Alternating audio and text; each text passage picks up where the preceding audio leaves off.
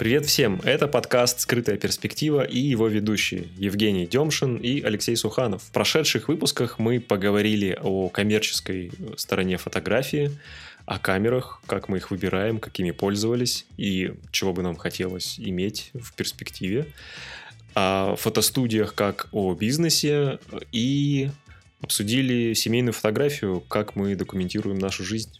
В этом выпуске хочется поговорить о самообразовании и развитии своих скиллов. Тем более, что доступной информации становится с годами все больше и больше, и этих каналов становится такое количество, что приходится как-то выбирать, что же потреблять, чему учиться, какие скиллы прокачивать.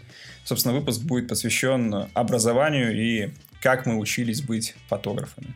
И давай, собственно, начнем как раз с этого момента расскажем немножко слушателям о том, э, как мы учились фотографировать, идет первые шаги, кто как приобретал эти знания из мира фотографии. Как ты это делал? Э, я изначально э, вообще, наверное, первой моей книжкой по фотографии была инструкция к камере, которая на самом деле познакомила меня с такими штуками, как выдержка диафрагма и ИСа. Это все я узнал оттуда. Но я очень скажем так, быстро заинтересовался фотографией, потому что был такой сайт, он, наверное, сейчас есть, назывался Фотосайт. Такая тусовка фотографическая, наверное, один из первых порталов по фотографии. Я смотрел, какие классные фотографии там люди выкладывают, и думал, почему же у меня такая фигня. Такие классные цветочки. Цветочки, да, да. Да, именно так. И я, собственно, пытался понять, что я делаю не так, или э, какая техника для этого нужна но информации было чудовищно мало. То есть э, найти в онлайне ну, какой-то там учебник полноценный или какой-то гид по тому, как тебе нужно, там, какой объектив, для чего он может быть тебе полезен. Даже, даже тупо технической такой информации было не очень много, и в основном она была англоязычной. А, ну и вот, собственно, я так э, по, по крохам все это собирал, и в какой-то момент я решил, что нужно все-таки попробовать какое-то образование, э, такое тет-а-тет, чтобы кто-то меня провел уже по каким-то более серьезным моментам и я нашел ну, объявление, просто мне ВКонтакте там всплыло, что вот э, мастер-класс по студийной фотографии. У меня не было опыта студийной съемки, я подумал, ну круто, это что-то новое, что-то, чего я не знаю, пойду запишусь. Он стоил тысячу рублей.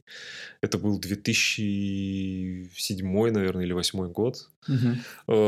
Вот. И, собственно, я сходил на этот мастер-класс. Мне там объяснили, что бывает выдержка синхронизации, что, ну, вот, вот какие-то такие штуки, э, что-то а новое. Кто, кто его вел? А, Вова Ключерев, это тоже такой пермский фотограф, сейчас, кстати, не знаю, где, что, как он. А, и вот, собственно, я сходил, узнал какие-то новые для себя штуки, и это вот был таким первым стартом. И после этого, опять же, вот Вова меня привел в свадебную фотографию. И дальше была череда мастер-классов именно по свадебной фотографии. Их было очень много.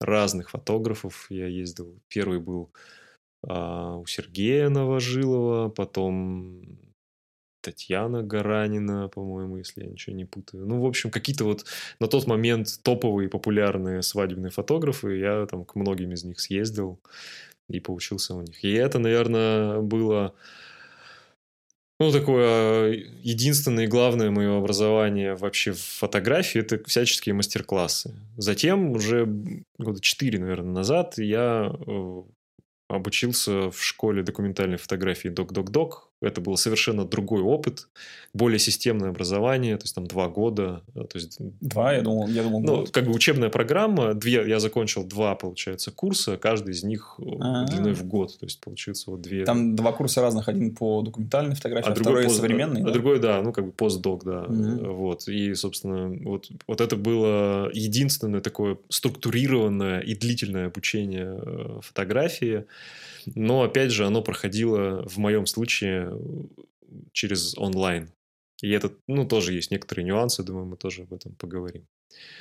И все, в общем, больше, больше никаких, никак по-другому я знаний не получал. А, ну и, конечно, онлайн, да, всякие уроки на YouTube и онлайн-курсы тоже. Я вот помню, на старте э, YouTube-то еще был не так развит, и толком там не было роликов, по-моему. Ну, по крайней мере, я помню, что первое время приходилось искать на форумах каких-то статьи, о том, как снимать или о том, как обрабатывать фотографии. Статьи чаще всего англоязычные. В то время с языком было не так хорошо у меня, и поэтому приходилось это как-то с переводчиком пытаться понять, что же там конкретно делается.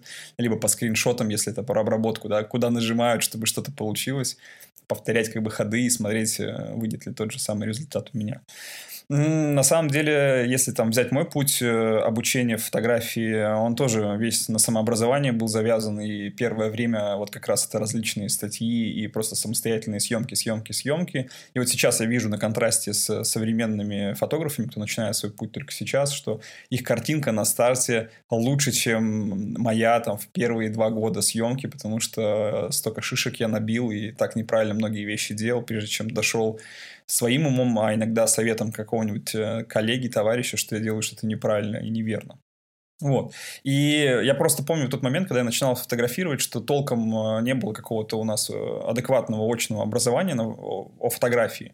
Можно было поехать учиться в Питер там на кинооператора, а в Перми, по-моему, вариантов-то вообще не было. Была какая-то фотошкола, но я помню, что там были такие фотографы старой школы, и мне казалось, что идти к фотографу старой школы, который уже сейчас не так актуален, уже не коммерчески успешен, ну, мне так казалось, что это плохой путь, неправильный, и уж лучше самостоятельно по каким-то вот э, актуальной информации изучать и образовываться. Потом был период мастер-классов, но я не так был э, ангажирован в свадебной фотографии, как ты, хотя первый мой мастер-класс был, на самом деле, о свадебной фотографии в 2010, если я не ошибаюсь, Александр Бабичус. Э, но он так круто снимал, естественно, и классно. Вот Маша Евсеева про него тоже, по-моему, упоминала и рассказывала. И я помню, что я сходил на его мастер-класс, и там как бы, некоторые какие-то фишки подцепил и начал использовать э, в тот период в каких-то свадебных своих съемках. Потом был мастер-класс Ашота Геворкяна. А, он в тот момент выстрелил очень сильно вот этой вот своей стильной обработкой. Я помню, что мне было интересно узнать, как он это делает. Э, оказалось все, ну, там, все специфичным таким подходом. И ну, тоже интересный опыт. Вот он приезжал в Пермь, мы э, там, с ребятами были на его мастер-классе. И самым крупным моим обучением э, фотографии стала поездка в 2012, по-моему, если не ошибаюсь, в Киев. Э, мы туда ездили вместе с фотографом и другом Майей Герасимовой и проходили курс портретной фотографии у Сережи Сараханова. Тогда он сильно меня впечатлил, и до сих пор мне нравится его творчество. Он какие-то вещи классные очень показал, объяснил, и вот этот подход такой более душевный к фотографии, менее технический, больше завязанный на общении, на взаимодействии с героем, он как бы дал мне. А дальше это все были какие-то даже уже не мастер-классы, а, ну, наверное, статьи, ролики какие-то, интервью, и я уже не ходил уже на какие-то большие курсы и так далее. И вот последний мастер-класс, который я посещал, это, по-моему, Анна Шакина несколько лет назад, это 16 или 17 год, вот ходил на мастер-класс Анны Шакиной. А, мне очень хотелось узнать, как она вот делает такие крутые э, там, свои фотографии портретные. Я узнал парочку моментов, что я вообще неправильно смотрю на некоторые вещи. Оказывается, порой в фотографии, которая кажется бросовой, огромный потенциал на визуал есть, если ее супер сильно кропнуть, не боясь потери качества, а использовать какие-то дополнительные эффекты на обработке. То есть там много постпродакшена, но такого толкового с пониманием того, как можно работать со своим материалом. И дальше я понял, что уже все меньше и меньше каких-то полезных э, штук приносят мастер-классы. То есть большую часть информации ты уже знаешь, какие-то вещи, наверное, неприменимы там в твоей практике. Ну, то есть ты слышал, ты знаешь, что другие используют, но там это не ложится в твой workflow. А какие-то вещи, ну, ты уже знаешь. Получается, у нас нет с тобой какого-то системного фундаментального образования да. в области вообще визуальных, визуального творчества. Чувствуешь да. ли ты, что ты что-то упустил э, в связи с этим? Вот я, например, думаю, что если бы я бы перезапускал, ну или не перезапускал, это неправильное слово, наверное, если бы я сейчас начинал, то я бы не шел по, по тому же пути, как шел я, каких-то мастер-классов, еще mm-hmm. чего-то, я бы искал вариант э, погружения там на 2-3 года в какой-то, в какой-то институции, может быть, даже не в России, и учился бы этому ремеслу вот со старта.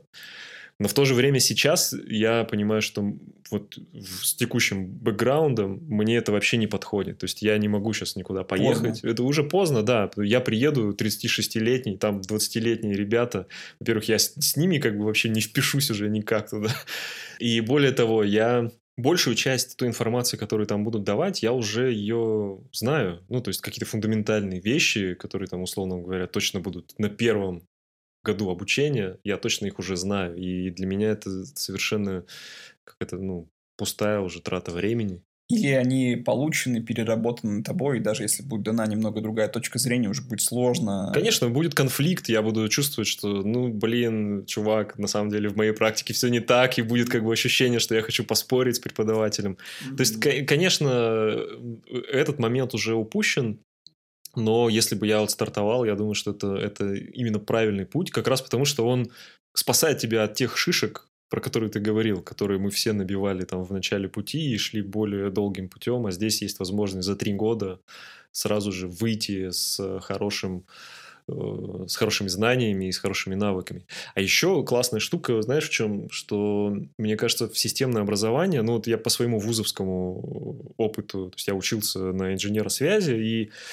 я вижу ребят, которые остались в отрасли, и я понимаю, что это образование во многом полезно как некоторый э, такой набор связей, что ли, который у тебя формируется, и вы потом вместе идете по профессии. То есть многие ушли в разные конторы, но ребята между собой все равно связаны, они, у них есть какие-то связи. точно так же ты выпускаешься там из э, вуза там по фотографии, а у тебя на соседнем потоке были классные стилисты, а тут у тебя были да. какие-нибудь там кинооператоры или еще что-то, и у тебя уже на старте есть классные связи с крутыми ребятами. Да, да, мне кажется, вот э, одна из проблем ну, нашего местоположения и старта это в том, что многие начинали очень индивидуально, самостоятельно, и получается, ты сам должен совсем разобраться и, и с тем, как снимать, и с тем, как ставить свет, и с тем, как обрабатывать, и стилизовать съемку, и так далее, и так далее. То есть ты один в поле воин, что достаточно тяжело.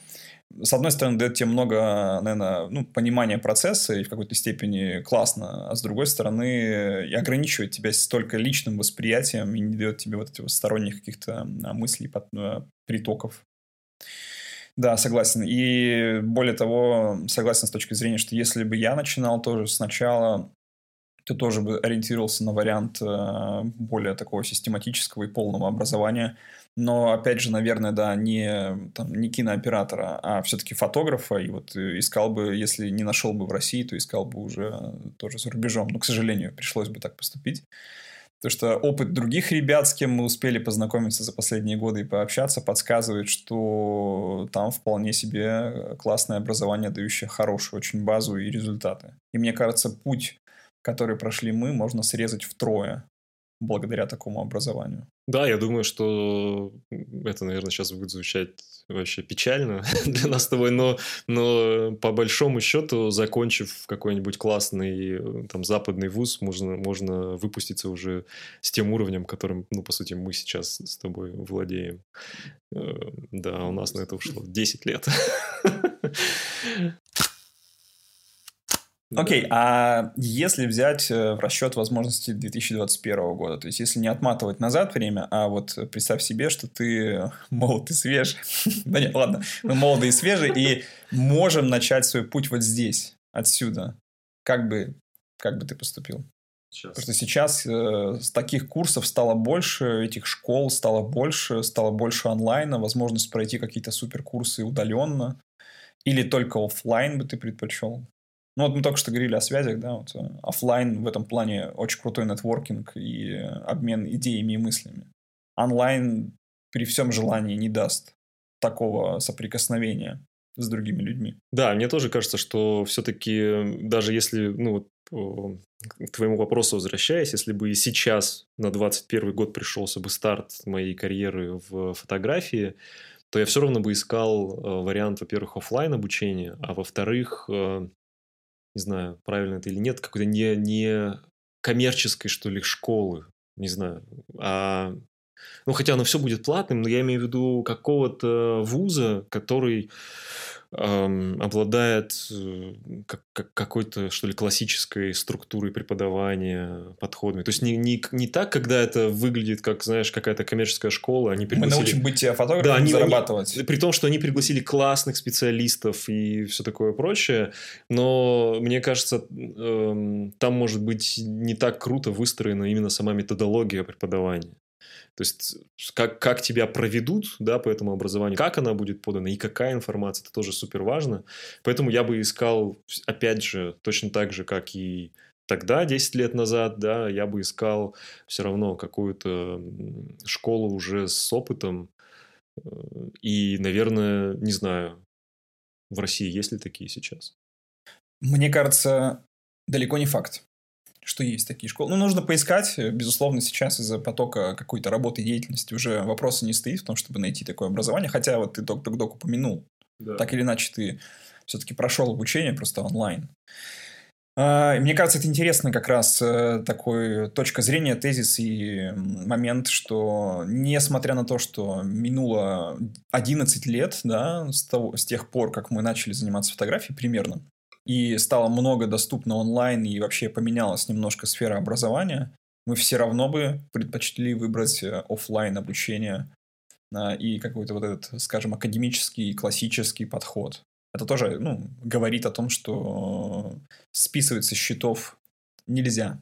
Ну вот раз про онлайн заговорили, ты знаешь, мне кажется, что онлайн-курсы, они хороши как, э, ну, некоторые, что ли, повышение твоей квалификации. И вот я, например, в прошлом году, получается, прошел два курса. Один у Андрея Ковалева, ты тоже был у него, mm-hmm. тоже онлайн. А второй я купил курс э, Magnum Photos от Алика Сота. Э, такой, ну, как бы о это, наверное, больше даже не курс, а где он рассказывает вообще о своем творческом пути, о как, как какой-то кухне своей. Это вот как раз такой формат, когда ты можешь э, почерпнуть именно какие-то уже крупицы знаний, да, ты уже очень много знаешь, но никуда не ехать, и за счет современных технологий ты можешь получить э, достаточно ну, нужные и полезные знания очень быстро и доступно. Ну, мне кажется, это как раз поиск э, ответов на конкретные свои вопросы. То есть каждый потом, э, фотограф, специализируясь уже в какой-то сфере, ищет ответы на свои вопросы. Свадебщики ищут ответов у профессионалов из этой среды, те, кто снимает там портреты из другой среды, кто fashion. Там третий вариант, потому что в каждой из них есть профессионалы, те, которые задают тренды, те, которые что-то знают больше, чем другие, собственно, у них можно получить эти ответы быстрее. Это хороший подход, и на самом деле очень много стало подобных э, онлайн-мастер-классов. Мне в Инстаграме постоянно мне предлагают пройти то или иное обучение. Там типа «Сложный свет» от Макса Баева или какого-то другого чувака внезапно появляется очень похожее предложение. Да-да-да, там, там типа научим снимать без софтбокса с жестким светом и так далее а, там, от кого-то еще что-то. Вот последнее, что видел, кстати, интересное, мне было бы послушать э, Данил Головкин. Там, «Уроки легенд», но это явная копия, мне кажется, ну или, по крайней мере, взята за основу мастер-класс вот эта вот зарубежная э, контора, которая крутых собрала специалистов из разных сфер. И там, например, есть мастер-класс Энни Лейбовиц, где она рассказывает о своей работе. Вот, э, мне кажется, это российская версия, русская версия подобного материала. И там вот Данил Головкин рассказывает о том, как он снимает для журналов. Это интересный актуальный фотограф сейчас, и было бы любопытно его послушать. Я вот думаю, может, надо купить и послушать. Ну да, э, вот в этом, в этом ключе онлайн, конечно, очень, очень круто сейчас спасает, потому что 10 лет назад это были всякие мастер-классы. Да? Ты должен был либо ехать, либо был еще вариант организовать его здесь, привести как бы, классного чувака и самому сходить э, как бы заодно э, прокачаться. Но мне кажется, что эпоха мастер-классов вообще потихонечку уходит.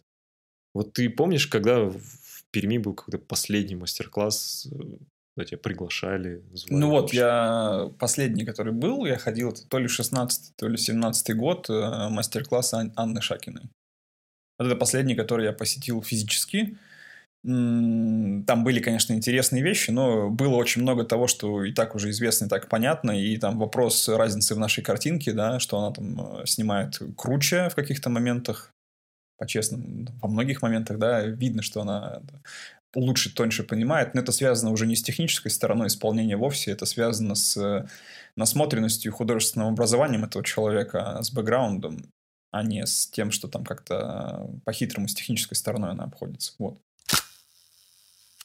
Когда ты почувствовал, что мастер-классы уже не, не приносят тебе какой-то практической пользы. Потому что у меня был момент, и, по-моему, это был, знаешь, мастер-класс как раз тоже Сережа Сараханова, когда он приехал в Пермь. А, я тоже сходил к нему, и я тоже там вынес, э, на самом деле, ну, много чего интересного, но, во-первых, я был позже, позже того, как ты был у него да, в Киеве. Да, мне кажется, это был тоже там 17-й да, да, год. Да, да, и то есть к тому моменту уже был какой-то опыт э, и понимание этого процесса, портретной фотографии. Так вот, я помню, что после этого мастер-класса я задумался о том, что, блин, я вот там, вынес отсюда, на самом деле, две каких-то мысли, ну, условно, да, mm-hmm. и что наверное, нужно взять какую-то паузу в этом образовании, потому что я прям почувствовал, что я как превращаюсь в какого-то вечного студента в погоне за каким-то секретным знанием, что mm-hmm. вот я сейчас туда схожу, и мне там расскажут, мне откроют глаза, я прозрею, и как бы начну делать э, круто. Но на самом деле, э, вот именно тогда я, я понял, что нужно вообще сознательно отказаться от какого-то образования на, может быть, там год-два и сосредоточиться именно на своей практике. То есть понять вообще, что тебе интересно, куда ты хочешь двигаться. И вот тогда я тоже ушел из свадебной фотографии. Ну, то есть вот эти все изменения, они вот начались с этого момента. Ну, видишь, не зря был мастер-класс. Не зря, да, не зря, конечно, не зря. Э, но я просто к тому, что вот когда происходит это чувство пресыщения, что уже эта информация не дает тебе того драйва, тех знаний, которые ты получал раньше. Ну вот я думаю, что примерно в тот же период времени и мне стало ясно, что с мастер-класса выносится там 10% э, информации, которая была действительно какой-то полезной и, ну, или новой, или это было подтверждение догадок, которые существовали. Это тоже иногда полезно, да? то есть услышать снова то, что ты и так думал, но от более авторитетного человека, которому ты доверяешь, и убедиться, что действительно это верная мысль и там подход.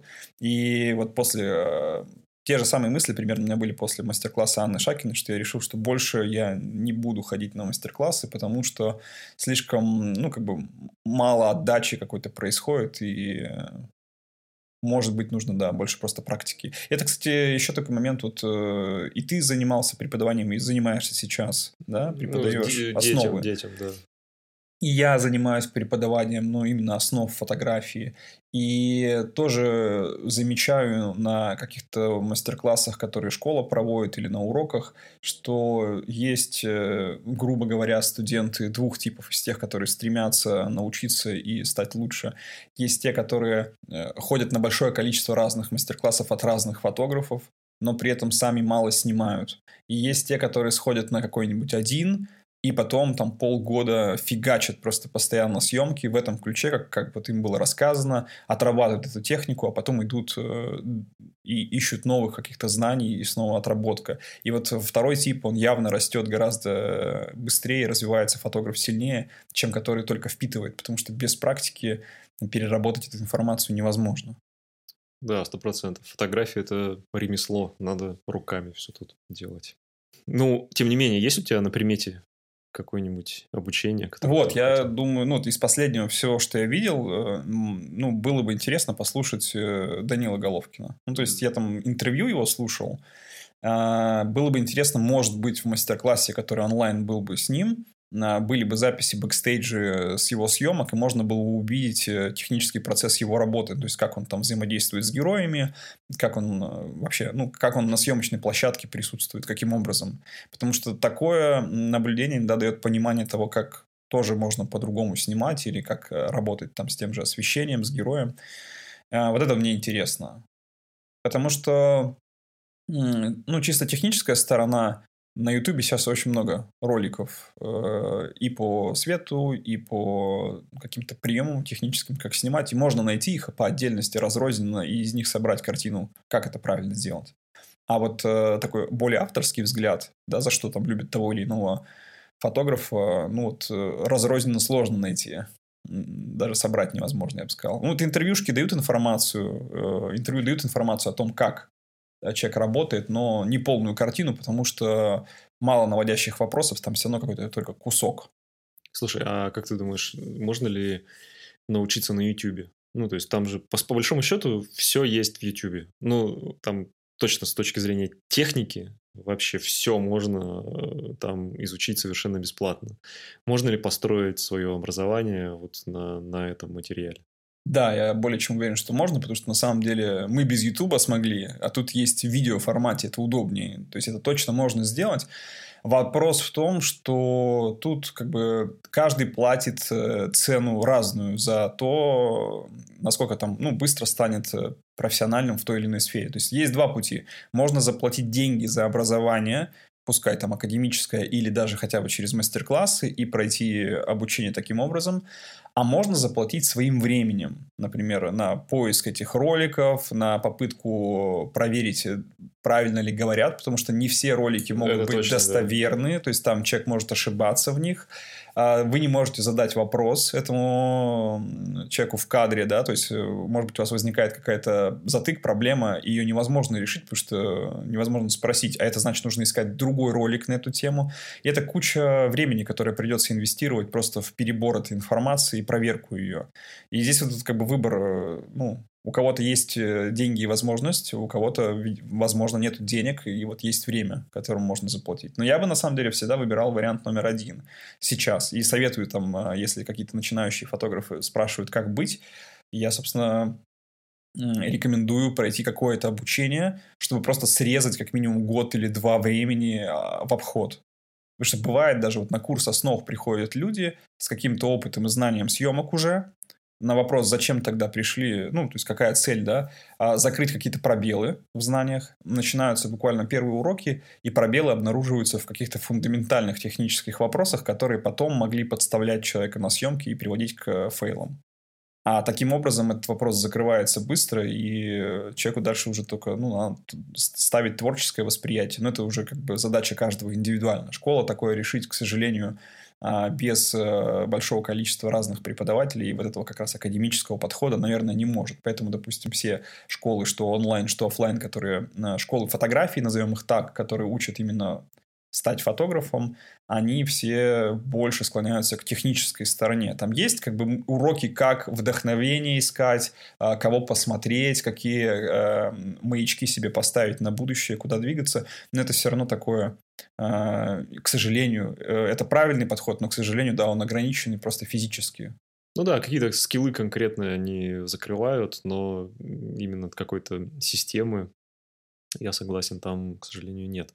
Но на старте это все-таки Да, тоже, это тоже я, я и говорю, что по своим там студентам, кто проходит основы, я смотрю домашки, смотрю уроки, ну, практику мы вместе с ними снимаем, я подсказываю, заглядываю к ним в камеру, что у них получается, и вижу результаты на голову выше, чем то, что у меня на старте было. Ну, то есть, прямо действительно если бы я тогда, наверное, пошел на подобный курс, я бы срезал год-два времени, и это как бы правда. Вопрос как бы, ну, ну, видишь, у тебя крутая, крутая миссия еще. Ты а я получаю, на самом деле, удовольствие от этого. Когда я вижу, вижу результат у какого-то студента, мне внутри очень радостно от того, что там восприятие у человека поменялось, и у него начало получаться, что не получалось. Как бы я преподаванием занимаюсь не только с точки зрения зарабатывания денег, потому что ну, это не так интересно. То есть порой прямо вдохновляющие истории есть, когда проект какой-нибудь личный снимают, очень классный, видно, что человек там горит, и это изнутри исходило. Или получается какая-то техническая сторона, которая не выходила, и человек радуется, ну это круто. Ну да, да. При том, что согласен. с точки зрения времени, ну это у меня и у тебя, по-моему, не так много времени занимает, так что... ну да. Нет? Ну, и мне еще, знаешь, э, в процессе образов... ну, преподавания, да, уже что нравится, что я когда только там сидел, писал первый курс по основам фотографии, а, пришлось вообще самому эти знания у себя в голове как-то структурировать, переложить. И ну, как-то тоже оказалось полезным. Что-то, что-то вдруг какие-то осознания появились, как это более четко связано. То есть ты угу. многие вещи ты понимаешь как-то интуитивно, как они работают, но, например, ты не понимаешь, как они на уровне технологии. Да? А тебе нужно объяснить. А тебе нужно объяснить, да. И ты должен как бы эти знания распаковать э, студентам, и значит, ты чуть-чуть глубже углубляешься и сам лучше начинаешь понимать, как это все устроено. Поэтому, да, я, я тут с тобой согласен, что есть еще и такой в процессе преподавания самообразовательный процесс да, тоже. Да. Причем хочется э, периодически какие-то новую информацию включать, актуальную. Ну, то есть что-то меняется и там и в трендах съемки, и в технической стороне. А еще я для себя... Ну, я тебе уже рассказывал, что такую задачку пытаюсь периодически решить, что практику, которую я организовываю, я пытаюсь ее организовать не с точки зрения, чтобы только студенты его практиковались, а чтобы я поснимал так, чтобы это легло мне в портфолио.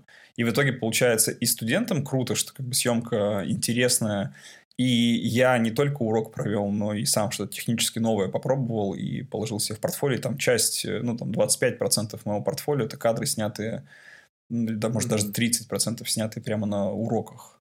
Это как бы радует меня. Круто, да. Что Классно. время потрачено с двойной пользой. Классно, да.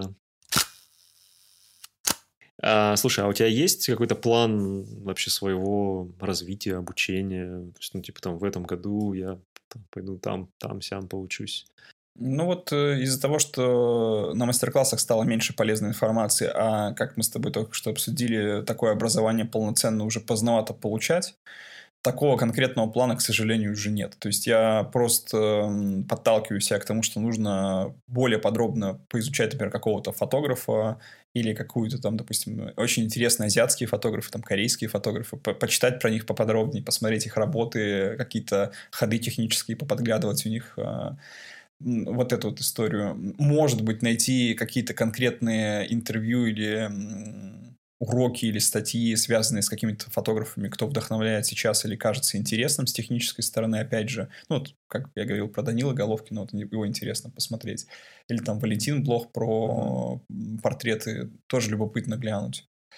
Что-то такое в основном. Ну, я э, для себя определил, что я где-то в год буду брать два каких-то курса, ну, таких онлайн, скорее всего. То есть ехать куда-то, наверное, нет. Хотя вот сейчас э, у меня вообще, знаешь, э, интересы э, раз, как бы фотографии такие раздваиваются, что ли. С одной стороны, мне интересна какая-то арт-фотография, э, хотя обучавшись в док-док-док, я для себя сделал вывод, что во мне как бы нет этого, ну, как это что ли, авторской вот этой интенции, что, типа, нужно э, вот есть проект, я его замыслил, и как бы я его реализовал. Это какая-то слишком какая-то, не знаю, сложная конструкция для меня, мне это плохо, у меня это получается. Мне проще работать по заданию. То есть есть там вот ТЗ, надо решить задачу, и как бы технически я ее реализую. А, но, тем не менее, у меня этот интерес все равно внутри сохраняется, и вот я одно из направлений, в котором хотел бы, что ли, прокачаться, есть такая штука в Питере, тоже называется практикум. Они в Инстаграме есть, и я за ними наблюдаю, и у меня такое складывается ощущение, что, как знаешь, какой-то они сейчас такой интригой обо всем этом рассказывают, то есть они точно не говорят, что там происходит. Но выглядит это очень интересно, какой-то тайный ордер, орден, да, где вот э, что-то происходит такое интересное, связанное именно с э, арт-фотографией, с видением. И вот туда, наверное, я бы хотел съездить очно, просто это, ну, и любопытен этот опыт, э, посмотреть разных авторов книги, альбомы и пообщаться с умными, интересными людьми. А второе направление это вот именно такое приземленное, коммерческое и понятное. И здесь я просто, ну, как спонтанно даже часто, вот как в том году это был Ковалев, по большому счету, я не то чтобы планировал, а вот он запустил. На самом, да, на, он на самом деле как... можно смело рекомендовать его. Да, на самом деле, да-да-да, хороший потому курс. что там много полезного как раз, в том числе для начинающих э, фотографов. Мне еще понравилось в его курсе, знаешь, что, что Сейчас такая минутка рекламы. Что у него э, комбинация разных материалов. У него есть и текст, есть и видео, и это очень круто работает. Есть, как, я, Интересно смотреть. Да, мне, мне, например, не очень нравятся курсы, которые целиком построены на видео, потому что иногда тебе нужно вернуться как бы к этой информации, но у тебя нет такой возможности, потому что там пересматривать полтора часа ролика или тыкать там в тайм-коды, искать. Э, Ой, я, кстати, стал из этого вести конспекты небольшие в mind map е. Да. То есть я смотрю какой-нибудь ролик э, там, образовательный по фотографии, и в mind map е прописываю тезисом, что я там услышал, чтобы потом можно было быстро пересмотреть. Все верно, да. А у него то, что есть вот комбинация и видеоматериала, и текста, ты можешь пробежаться быстро по текстовой части. И это очень-очень здорово. Вот, но что? А, ну я для себя определил, что вот я буду брать, э, может э, быть, два каких-то курса в год. Э. Ну, про современную фотографию Анна Раченко. Она вот какой-то курс ведет. Мне не очень нравится. Я, я не смотрел, не знаю. Мне не очень нравится. У нее такой, знаешь, как бы напор прямо. Ну, просто мне, как сказать, что мне не нравится? Мне не нравится темперамент, что ли. Я чувствую, что мы с ней как бы не на одном вайбе, что ли, да, и поэтому, да, Радченко, с точки зрения материала ничего не могу сказать, наверное, там все классно, но вот как бы чисто лично я не, не чувствую, что мне туда как бы интересно попасть в ее комьюнити. Всех, кого будем упоминать в сегодняшнем выпуске, обязательно в описании поставим ссылочки. Кстати, если вы сейчас слушаете этот подкаст э, с телефона, сделайте скриншот и запостите его в сторис. Напишите, какие мы классные ребята. Нам это очень поможет. Да-да-да, порекламируйте нас немного. Так вот, я вот для себя такой план решил, что два, два курса в год. Окей, вот тогда у меня такой вопрос. Ну, два курса ты решил э, проходить, но курсов и подобных мастер-классов, уроков, каких-то лекций, лонгридов, их так много. Как из всего этого выбрать те два и не рехнуться, не стрессануть, потому что вот у меня бывает такое, что я э, там ну, утром сел, кофе заварил, что-то там ноутбук открыл, YouTube, YouTube полистал, о, вышла какая-то лекция с кем-то, ну, открою в новой вкладке. Потом э, наткнулся на какую-то статью, открою в новой вкладке. И к там, концу недели или двум, ну, там проходит неделя-две, и у меня просто весь браузер забит вкладками почитать о проекте каком-то, о э, интервью что-то и так далее я понимаю, что я просто не могу столько информации переработать. Я начинаю так, типа, это отсечем, ладно, это в другой раз и так далее. Я вот так и не посмотрел, например, э, все лекции, которые вот это Лейка мастер-класс, там, где какие-то признанные мастера. Я даже не знаю там до конца, кто все эти люди, ну, не всех я знаю из этого списка. Я вот не посмотрел. Я посмотрел с... Там, по-моему, с Джоэлом Мейровицем есть интервью. Угу. Его посмотрел. Ну, если я не ошибаюсь, по-моему, на Лейка мастер-класс посмотрел с э, Пинхасовым. Там час сорок, по-моему, она идет интересная. Думал, что нужно остальные тоже посмотреть. Ну, вот она, бесплатная информация от супер крутых ребят. Но так или иначе я не нашел э, какого-то времени, просто иногда хочется и э, потупить, отдохнуть и чем-то другим заняться, потому что иначе это превращается в какую-то бесконечную вот эту гонку за информации. Ну да, ну это, это, вот этот переизбыток информации, он, конечно, тоже давит. И я для себя вот какой нашел выход. У меня есть рассылка. Раз в неделю я присылаю дайджест, э, в котором три материала, которые за эту неделю меня, ну, как-то вдохновили и зацепили. Почему? Я ее, на самом деле, завел из очень простого соображения, потому что я точно так же обнаружил, что у меня браузер забит этими вкладками, я их не смотрю. Я думаю, блин, ну, надо как-то все равно уделять этому время, хоть что-то успевать просматривать. И я решил, что нужно какое-то внешнее обязательство, которое тебя будет подстегивать. Я решил, окей, я буду делать вот раз в неделю. Мне нужно как минимум там три материала э, выбрать и выпустить э, рассылку. Для того, чтобы это сделать, нужно хоть что-то посмотреть, перебрать. Я не успеваю, конечно, все. То есть, это, мне кажется, это вообще невозможно. То есть, ты в таком потоке сегодня мы живем, что и там работа, семья, еще надо какое-то время для себя, и вот тут нужно еще что-то посмотреть, там как-то самообразовываться и так далее. Это очень сложно. И я просто, не знаю, там, я, например, могу начать смотреть видео. Обычно я его смотрю сначала так, тыкаю там в три секции, если чувствую, что просто интуитивно чувствую, что что-то не очень идет, все, я закрываю и даже не смотрю. И так выбираю для себя там 5-6 материалов, которые я отсматриваю, и из них потом уже делаю вот, э, собственно, эту рассылку. Таким образом, меня это, ну, как бы поддерживает вот постоянно, каждую неделю я э, какой-то материал через себя пропускаю. Вот, и на, на самом деле вот для меня такой выход стал. Потому что этого точно так же копил весь этот материал, но никогда к нему не возвращался. У меня вот в период карантина было ощущение такое, что нельзя отдыхать, надо быстрее смотреть эти всякие, потому что все что-то проходят. Все Да, так что-то там же делают. дофига всего стало бесплатным, все, все выпустили там кучу всякого бесплатного, и я тоже там такой думаю, так, вот это я посмотрю, это, это, это. В итоге, не знаю, я, может быть, там в лучшем случае процентов 10 от того, что я запланировал, я посмотрел. Но мне кажется, ничего страшного в этом нет, мы все равно что-то упускаем в этой жизни. Да, да. У меня есть еще один тогда вопрос, связанный с этой темой. Ну вот эм, ты, я, любой фотограф и вообще любой человек в сфере, в какой-то профессиональной, пропускает через себя информацию, приобретает какие-то новые знания, как можно там изменить свой подход к работе, но есть э, вот эти вот короткие пути, которые уже проложены внутри, как мы делаем тот или иной этап работы, как мы обрабатываем фотографии, как мы снимаем, на что мы снимаем и так далее. Как вот избежать скатывания к старому подходу, вот этот эффект колеи, который тебя стягивает. Ты пробуешь что-то новое, но из-за того, что это новое, требует больших усилий или дольше по процессу, потому что еще не отработана техника, она время затратнее, энергии э, затратнее, и ты такой, типа, ну, блин, сделаю это быстро, как я умею, и, и срезаешь обратно. Как вот этого ты избегаешь? Заставляешь себя оттачивать новые навыки. Слушай, не знаю, я, наверное, вообще не заставляю себя.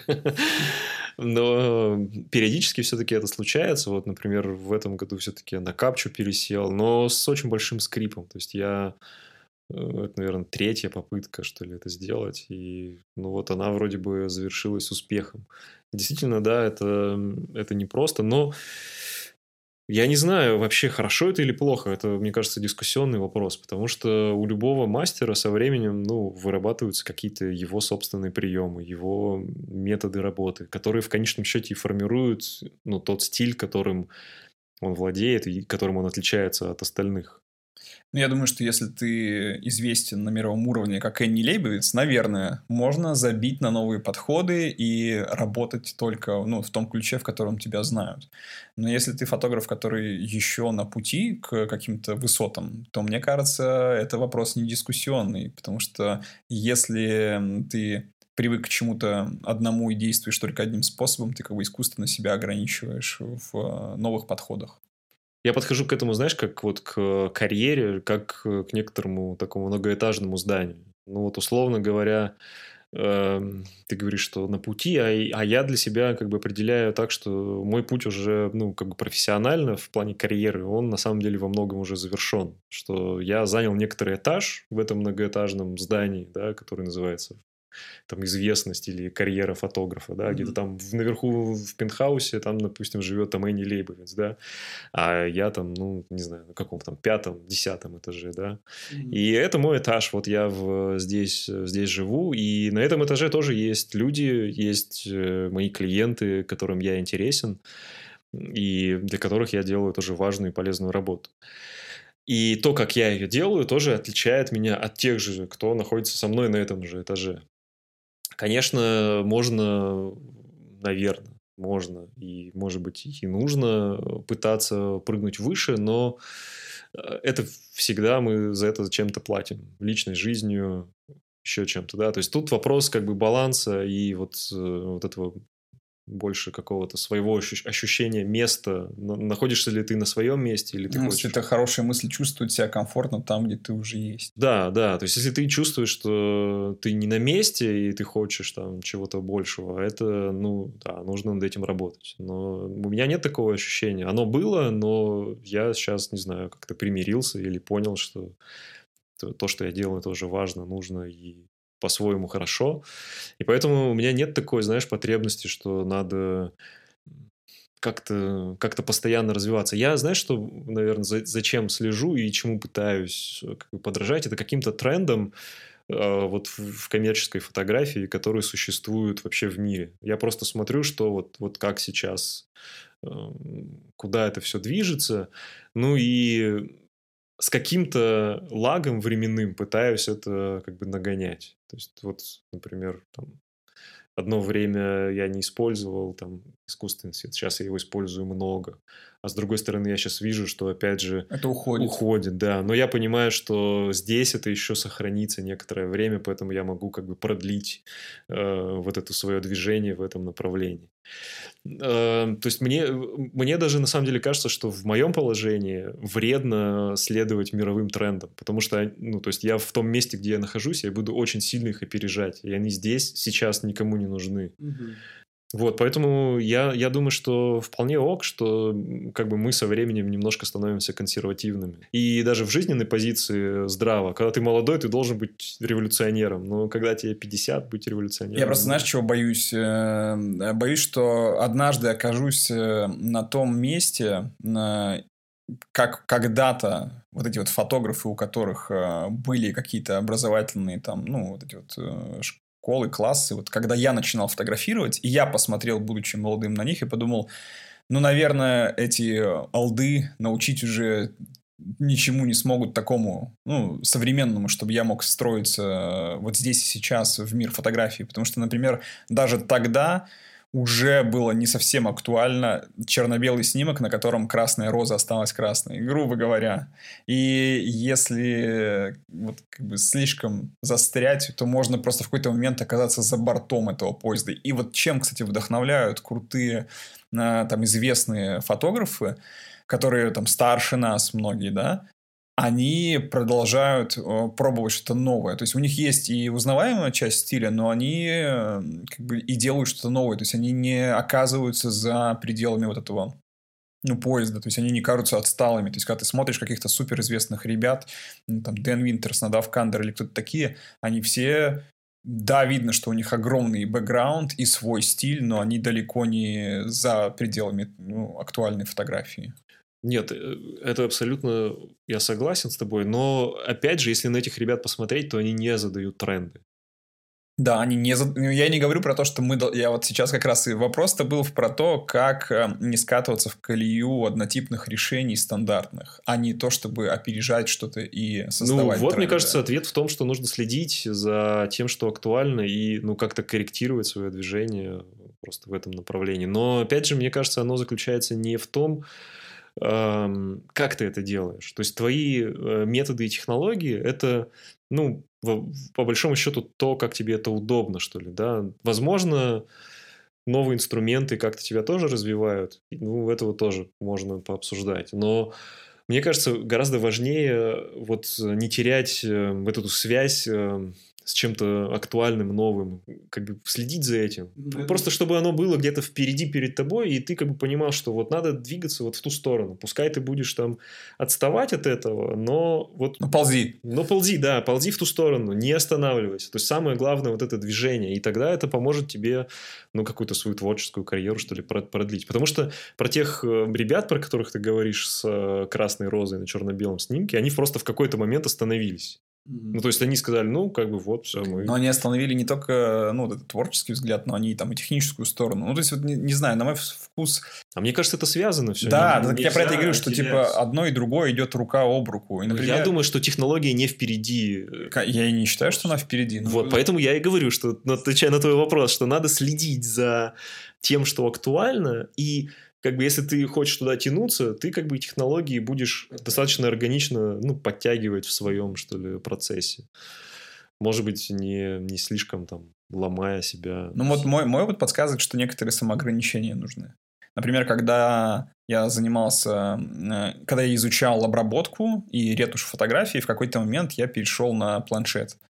Э, на графический планшет. И обработка стилусом была болью просто первые пару недель. И гораздо проще было взять в руки мышку мне. Я вообще прям, как не знаю, я встрал и думаю, о, нифига, можно вот так делать. Мне казалось это не очень интуитивно, особенно после того, как ты умеешь быстро обрабатывать мышкой. Это было неудобно неделю или две, пока я не привык. Это как раз о том, что как бы инда колья может утягивать тебя обратно. Я знаю людей, кто типа, ну нафиг, и продавали его. А, и это неправильный ход, потому что в итоге это тормозит твое развитие. Или, например, вот с Capture One ты сказал, что типа ты с третьего раза зашел, но, э, собственно, по-моему, тоже ведь через ограничения. Ну, то есть удаляешь Lightroom. Я не удалил его. Не удалил. Я но запретил себе его открывать. Ну, не то, что запретил, просто как-то вот я начал... И, на самом деле, знаешь, что я... А, я для себя придумал э, заново процесс, как у меня будет это устроено все в Capture. Потому что там немножко все равно, немножко по-разному как бы логика работы устроена в Lightroom и в Capture. И я, я нашел затык, почему у меня не взлетало раньше, потому что я пытался тот workflow, который был в Lightroom, перенести его в капчу без всяких изменений. Но так как бы не взлетало. Mm-hmm. Потому что я всегда спотыкался, что, блин, да тут это как бы неудобно. А оно неудобно, потому что процесс был неправильный. Неправильный, да. Я просто перепридумал для себя процесс, и, в принципе, сейчас как бы довольно понятно. Хотя там, ну, есть какие-то моменты, которые все равно еще по старинке ты пытаешься сделать это как раньше, но постепенно это уже уходит. Ну, еще знаешь, что, конечно, с возрастом, я думаю, что ну, нейроны наши отмирают, и, в общем... Э, да, тоже повод э, им давать нагрузку. Да, новую. повод давать нагрузку, но ты просто с этой нагрузкой будешь справляться все медленнее и медленнее, тебе будет тяжелее и тяжелее. Ну, то есть, естественный процесс старения, он как бы вполне себе нормальный. А и, и вот ты сейчас, опять же, вернемся к этим ребятам, Эм, старичкам, да. А, вот я бы, например, с удовольствием сейчас с ними пообщался и, не знаю, узнал бы о том, как они снимали, какая была фотография в советский период, вот здесь вот местная, локальная. Мне кажется, тоже довольно интересный и самобытный опыт. Про профессиональные мастер-классы, образование и самообразование мы поговорили, мне кажется, более чем достаточно. А как быть с другими скиллами? То есть фотографы очень часто забывают о том, что фотография состоит не только из э, фотографирования и обработки изображений, но нужно еще общаться с клиентами, самопродвигаться как-то там в, в соцсетях, писать вот, да, какой-то блог, вести какую-то рассылку или не вести, может вести YouTube-канал. Ну, куча всего, что так или иначе прикасается к профессиональной сфере и э, ну, тоже требует какого-то вложения своих сил, и нужно уметь это делать правильно. В общем, как ты относишься к софт-скиллам? Что, на твой взгляд, важно? Слушай, ну, во-первых, я бы начал, знаешь, с чего? Что многие фотографы, особенно в начале, они настолько увлекаются именно обучением самой фотографии, какой-то технологии, там, пытаются изучить мастеров. А мне кажется, и для меня это очень круто сработало, а, когда я вообще стал изучать историю искусств то есть, мне кажется, вот это понимание, как фотография вообще встроена вот в эту иерархию визуальных искусств, которая вообще существует тысячелетиями, да, а, это тоже очень круто дает какое-то, ну, свое ощущение твоего места, что ли, в этом, в этом огромном мире э, творческом, да, где ты находишься, а, и что было до тебя. И самое главное, ты начинаешь очень много видеть отсылок в работах там, крутых каких-то фотографов, да, и ты понимаешь, на что они опираются, что это были, там, не знаю, как, ну, ну, условно, там, отсылки там, к кому-то из живописцев там, или скульпторов, или архитекторов и так далее. Mm-hmm. Это, наверное, первое, что я бы, наверное, как рекомендация, что ли, да. Вот есть две книги, могу прямо назвать. Это Эрнст Гомбрих «История искусств», прям, ну, такой альманах э, от начала Э, творческой жизни человека до практически современного времени. И вторая книга – это Дэвид Хокни «История картин». Там прям узко специализировано, как вот именно картины от э, первых наскальных рисунков до вот, фотографических изображений. Такой шу. Тоже очень круто, крутая книжка, классная. Вот. А что касается каких-то таких э, дополнительных, что ли, э, навыков, то да, но тут, мне кажется, очень сильно зависит от того, чем фотограф занимается. Например, если он коммерческий фотограф, то, конечно, ему нужно качать навыки там, ведения переговоров и коммуникаций. Это просто, ну, что называется must, must have. Потому что, ну, потому что никак иначе. Ты сам себя продаешь. У меня вот был опыт, когда мы было, ну, снимали свадьбы, у нас было свадебное агентство «Свадьбари», mm-hmm. и мы втроем, три фотографа, пытались, значит, выстроить э, такую схему, что у нас есть агент, который нас продает, а мы занимаемся только творчеством. Но это вообще нифига не работало, потому что так или иначе клиенты приходят, э, ну, на какую-то личную... Да, да, да, да. А когда приходит там какой-то агент, который там продает, ну, это как-то странно. Ты... Мне кажется, просто на самом деле это не тот э, уровень. Не тот уровень, да, в том числе э, в общем, да. То есть мы как бы пытались прыгнуть выше своей головы, то есть будучи там на десятом этаже, мы представляли, что мы в пентхаусе, и чтобы к нам попасть, да, вот у нас агент, но как на самом деле так, так не сработало. И поэтому, конечно же, мы все себя продаем сами, и нужно уметь э, себя презентовать, говорить рассказывать о своих услугах. Это... Ты как-то этому учился? Как-то прокачивал эти навыки? Я, э, ну, во-первых, я прочитал, ну, э, э, это, скорее всего, книги в большей степени, в моем случае. Например, про переговоры. Самая крутая книга, которую я прочел, это Джим Кэмп «Сначала скажите нет». Там главный тезис в том, что никогда не нужно нуждаться в... О, это вообще отличный совет. В работе, что если ты следишь за переговором, то за столом переговоров, то ты, у тебя есть всегда возможность сказать «нет», просто ну, по любой причине. Тебе там с тобой пытаются торговаться, тебе не нравится там человек, который принимает решение, и ты понимаешь, что это будет вынос мозга. Ты не нуждаешься в, в этом заказе, будет еще другой. Просто откажись, как бы сейчас, не имей кучу головника. Ну и, короче, вот э, какие-то такие штуки. Что еще? Про... Чему я учился еще? А, ну я взял несколько уроков э, сценической речи. Не знаю, насколько мне, мне это помогло. Но я когда начал преподавать, я просто стал себя слышать. Ну, обычно же мы не обращаем внимания на свою речь в потоке, а когда ты преподаешь, вдруг ты начинаешь обращать внимание. И сейчас вот я тоже монтирую, монтируем подкаст, и я слышу речь, я понимаю, что не сильно помогло, потому что очень много всяких слов-паразитов, экони-мэконий, но стало лучше, определенно стало лучше, а, и с точки зрения произношения. То есть я научился как-то вот этим тембром голоса, что ли, управлять буквально, может быть, занятий 15-20 э, я взял, и, в общем, это было интересно, во всяком случае. Вот такой вот э, soft skill у меня есть. Еще прошел курс по веб-дизайну. Ну, мне просто стало любопытно. У меня есть аккаунт на Тильде, там я веду блог. Я подумал, что я все использую только стандартные блоки этого конструктора платформы. Я подумал, что, наверное, там потенциал гораздо выше, и думаю, может быть, я за дизайню что-нибудь классное. И вот пошел, прошел курс. И оказалось тоже, как, как вот, знаешь, как работа для мозга. Э, ты, во-первых, ты ищешь какие-то параллели между своей работой, потому что там есть тоже композиционные решения, и mm-hmm. ты, ты ищешь какие-то связи с одной стороны, с другой стороны, это что-то новое, и заходит со скрипом, нужно, в общем, там по, по, подумать, что-то покрутить. Мне кажется, дизайн вообще очень смежная э, среда и очень полезная для изучения, потому что зачастую фотографы не понимают и не разбираются в дизайне, и это играет злую шутку, когда делается сайт или пытается, э, пытается фотограф сделать визитку себе или что-то вот такое вот, и натыкается на то, что вроде бы он там в визуале это понимает, но как бы не в том ключе, и с дизайном не складывается. И наоборот, когда какая-то компания компания обращается за съемкой, и вроде бы у них есть там в команде дизайнеры, которые понимают в дизайне, но при этом их приходится консультировать по фотографии, потому что ну, там это не встраивается, на самом деле, нереализуемо. Поэтому, мне кажется, изучать какое-то смежное вот направление – это полезно и для основного. Да, да. А, ну вот, не знаю, как ты считаешь, вот умение, ты про блоги говорил, а, вообще нужен ли это навык? Писать. Писать, не знаю, записывать видеоблог. Ну, что-то, что-то, в общем, как-то себя, что ли, в этой в медийной части реализовывать. Наверное, да, потому что в современном мире чем больше ты связей устанавливаешь, чем шире ты говоришь и общаешься, тем больше можешь профессионально развиваться и расти. И поэтому, если ты давай возьмем абсурдный пример, и ты э, снимаешь, но даже не выкладываешь фотографии, как я иногда делаю.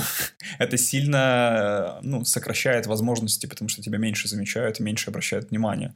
А если ты, помимо того, что выкладываешь фотографии, ведешь какой-то блог, снимаешь что-то на Ютубе, записываешь подкаст, да, это дает шансов больше установить связи вокруг и, соответственно, как минимум финансовая сторона привести клиента, да, а как максимум, ну, расширять творческий потенциал свой на какие-то кооперации с кем-то.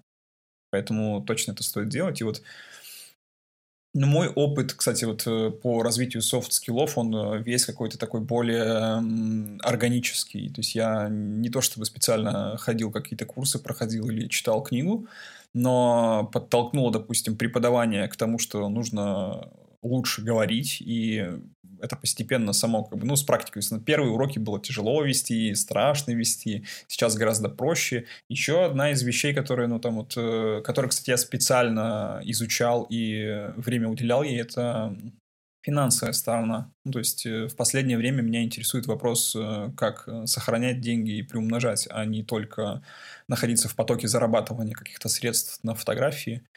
И вот это вот, наверное, вещь, которая съедает какое-то сейчас время, потому что нужно эту информацию переработать, научиться правильно воспринимать. Э, ну, собственно, тоже вот вещь, которая, мне кажется, soft skill, который, ну, не, хотя это не soft skill, да, это, это смежный какой-то профессиональный скилл, но которому зачастую тоже фотографы могут не уделять внимания. Я помню себя 2012-2013 год, когда свадеб было много, там э, работа шла, и я достаточно безалаберно относился к тому, как э, финансовые потоки себя выстраивают, и как это можно все было на самом деле завернуть, чтобы большего добиться и иметь сейчас. Молод был глуп. Да. Завтрак, обед, ужин в ресторане. Плохой подход, плохой. Это был подкаст «Скрытая перспектива». Надеемся, было интересно послушать сегодня про наш путь э, в самообразовании и о том, как вообще строится этот процесс самообучения сейчас. Оставляйте свои комментарии к выпуску, ставьте 5 звезд, это поможет продвижению подкаста в принципе. Если есть какие-то идеи по будущим выпускам, что хотелось бы с нами обсудить, о чем поговорить, пишите нам в соцсетях, ссылки мы оставим в описании. И будем очень благодарны, если вы сделаете там, пост в сторис, э, что послушайте этот выпуск. Да, да, расширяйте наше сообщество в том числе вместе с нами. А, будет, будет круто, если мы начнем общаться. Ну все, спасибо, что нас послушали. Пока.